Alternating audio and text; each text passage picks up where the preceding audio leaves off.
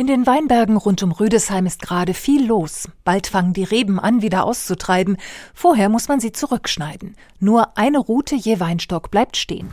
Behutsam knickt Schwester Thekla sie an, biegt sie im Halbkreis nach unten und bindet sie am Drahtgestell fest. Manchmal muss man echt ein bisschen basteln. Hier sehen Sie schon, der ist durch den Wind ein bisschen angeknackst. Da muss man jetzt ein bisschen vorsichtig mit Gefühl arbeiten, dass man ihn nicht abbricht und ihm dann so schön Halt geben kann. Der Wind fährt ihr dabei durch die kurz geschnittenen Haare. Im Wingert trägt Schwester Thekla Jeans und Fließpullover. Sie stammt aus Bremen und hatte mit Wein nichts am Hut. Aber als Neuling wird man im Kloster einem Arbeitsbereich zugewiesen. Und ich sah wohl kräftig aus, dass ich was anpacken kann.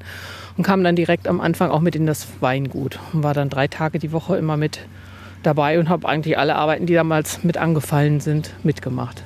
Heute verantwortet sie den sieben Hektar großen Betrieb, zusammen mit einem angestellten Winzermeister.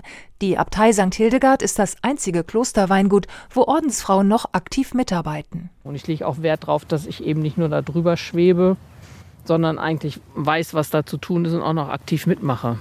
Es ist auch ein bisschen benediktinisch beten und arbeiten und von der Hände Arbeit zu leben. Das ist auch nochmal unser Versuch eigentlich in der heutigen Zeit.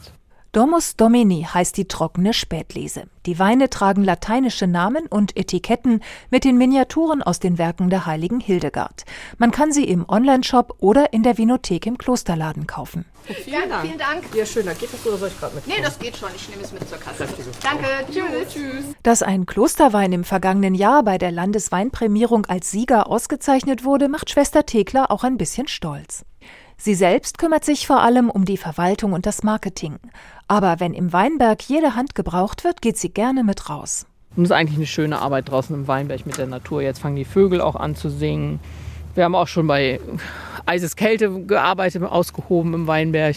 Oder im Sommer sind sie in der großen Hitze unterwegs. Aber es hat alles seinen Reiz, finde ich. Also das schätze ich eigentlich auch. Man verlernt nicht den Bezug dazu, dass man zwar alles tun und machen kann, aber das Letzte kommt woanders her. Das ist das, was man da lernt.